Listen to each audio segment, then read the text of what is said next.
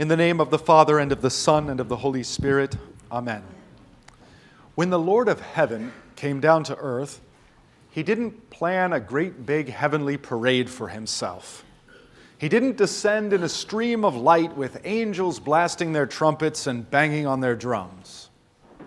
Rather, he came in quite quietly, snuck into our world in the form of a servant Setting aside his infinite majesty and power, the Lord of the universe became man, conceived by the Holy Spirit, born of the Virgin Mary. The one through whom the galaxies were made, through whom all the diversity of life has come, became himself a little embryo. True God, yet true embryo. True God, yet true fetus true God, yet true newborn. He came in the form of little Gideon Bell, who was baptized earlier this morning. God came into the form of you and me and all men at our smallest and weakest. In ancient times, the pagan world sacrificed their young ones to appease bloodthirsty gods. Having become so much more advanced, we now, today in our country, sacrifice our young ones to ideals. We sacrifice our young to the God of human choice, to the God of ideal genetic health, to the God of sexual freedom and financial stability. The world despises weakness and exploits it. It is merciless to the least. But our Lord is not at all like this. He became a little one himself, in order that he might also be Lord of the little ones, taking their flesh into himself, taking on the lowliest of human forms, so that he might also bear their sin and be their Savior. In sin, their mothers conceived them, and each little one bears Adam's curse, and that cursed wage that is death. But the Lord humbled himself to save these little ones who are precious in his sight, to undo that ancient curse, to grant them eternal life, for the kingdom of heaven belongs to such as these. He is Lord of the little and Lord of the lowly. And so he has chosen the little and foolish things of this world to put to shame the wise and the weak and lowly things of the world to put to shame the mighty. Nothing could be more true of baptism, the foolishness of a handful of water, and the weakness of the words, I baptize you in the name of the Father and of the Son and of the Holy Spirit. That's nothing, says the world just an empty and meaningless rite. Indeed, the weakness and foolishness of baptism is so great, it's even despised by Christians. It's just a symbol, they say, just an outward sign of an inward change. And where, pray tell, is that in Scripture? Where do the Scriptures teach us that baptism is a powerless sign? God's strength is made perfect in weak things the weak things that He has chosen. His wisdom is made manifest in the foolish things He has chosen. And He has chosen baptism, water and word, pure weakness and foolishness to the human eye, to be His very means of grace, a lavish washing away of sin. For the scriptures do indeed say, baptism now saves you. They do indeed teach that baptism is a washing away of sin. They do indeed inform us of things that our eyes simply cannot see. In baptism, we have been united with Jesus in his death. We have been buried with him, the scriptures say. And we have been united with Jesus in his resurrection, that we may also be raised in our bodies on the last day and walk in newness of life even now. Though our sinful eyes are blind to it and we cannot see, the Word of God plainly says that in holy baptism, little Gideon, along with you and me and all the baptized of every time and place, has been clothed in Christ. Though our eyes cannot yet see it, we are those of whom Revelation speaks. Our robes have been washed in the blood of the Lamb. The stains of your sins, great and small, have been blotted out by the very blood of God. The whole of your life, every mistake, every fall, every shameful sin, has been completely covered. In holy baptism, you have put on Christ, the scriptures say. And though your eyes cannot see it, even now you are shining with the glory of Christ. So when God sees you, he doesn't see what you see. He sees none of your sins. He sees none of your inadequacies. He sees none of your ugliness.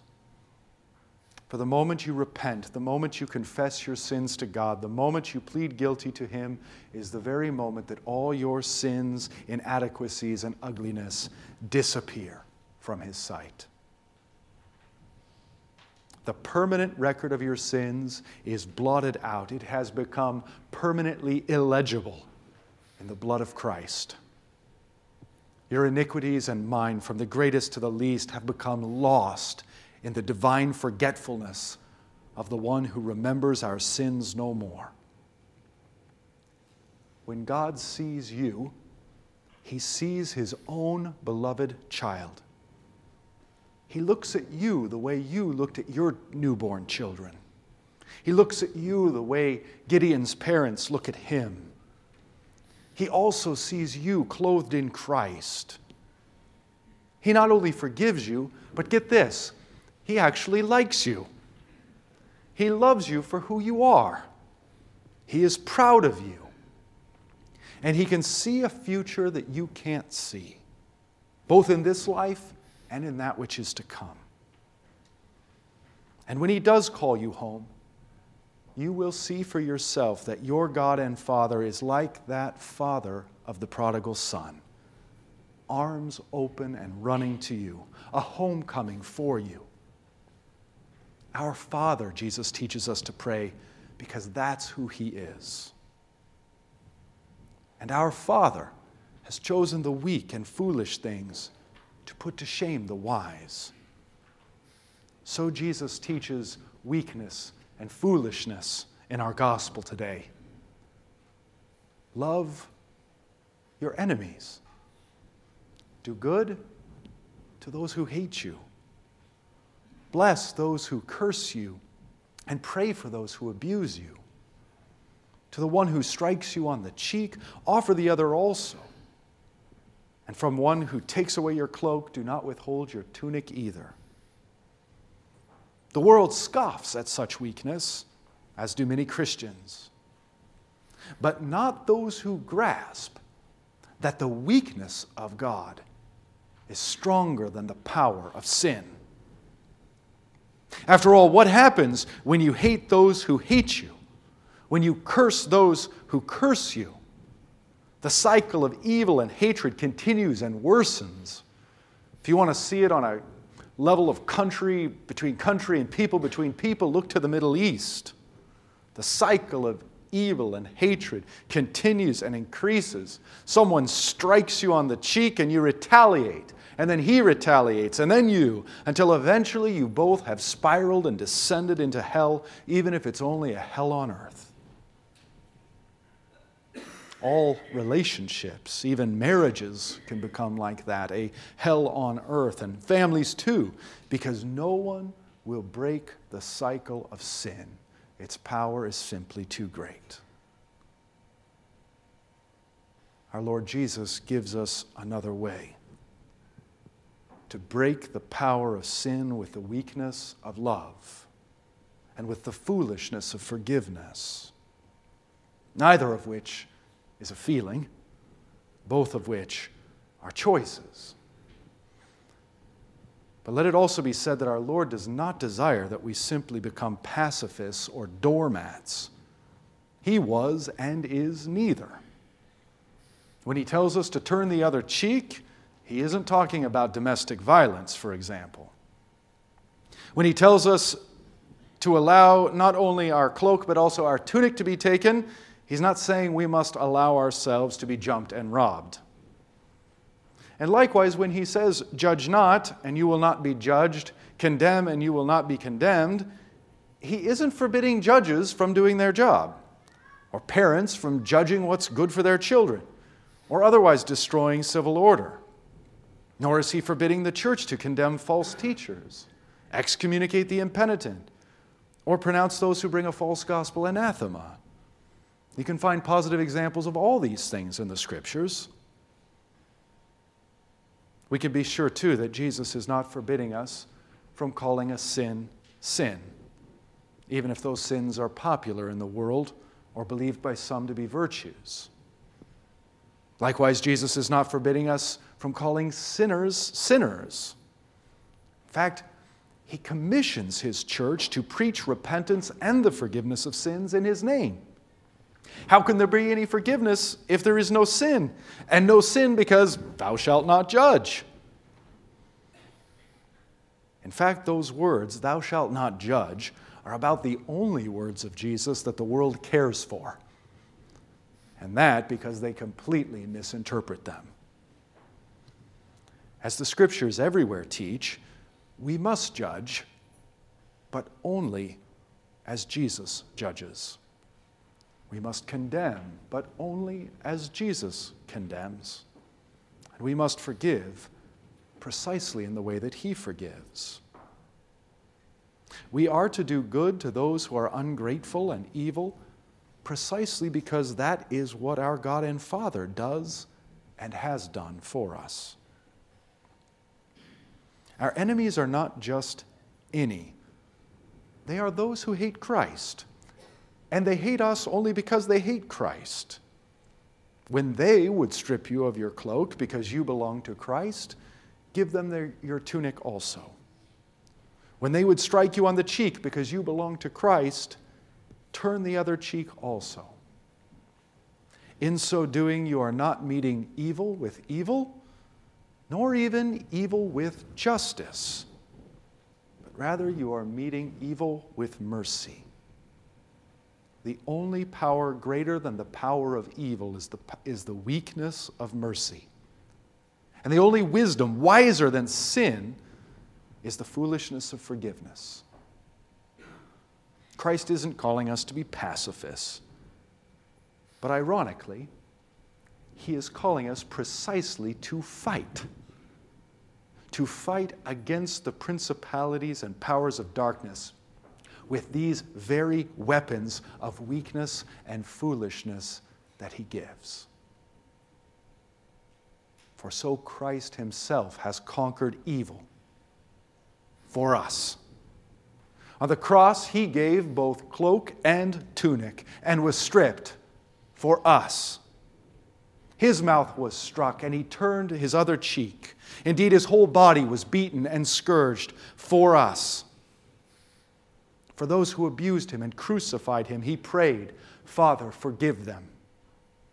For a world that cursed him and nailed him to a tree, he blessed us and cleansed us with his blood.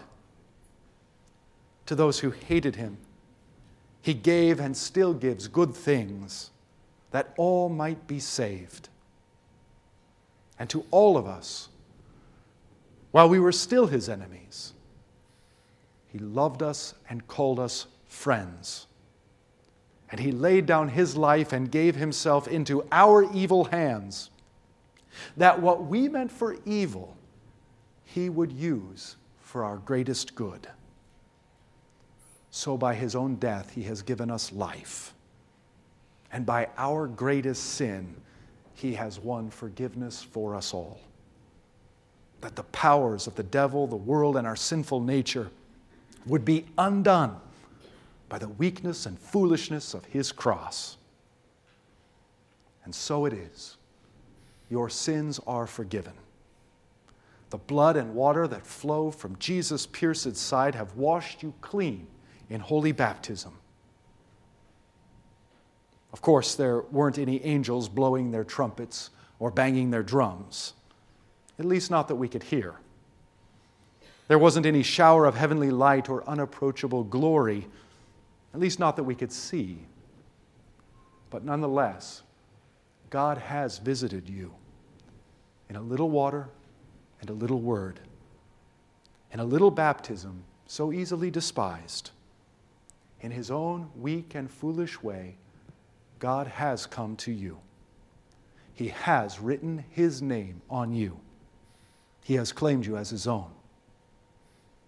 The day is coming when you will see that his weakness is stronger than any strength, and you will know that his foolishness was wiser than all the wisdom in the world. On that day when you, with nothing but baptized and forgiven sinners, are gathered around his throne. In the name of the Father, and of the Son, and of the Holy Spirit, Amen. The peace of God, which passes all understanding, keep your hearts and minds in Christ Jesus. Amen.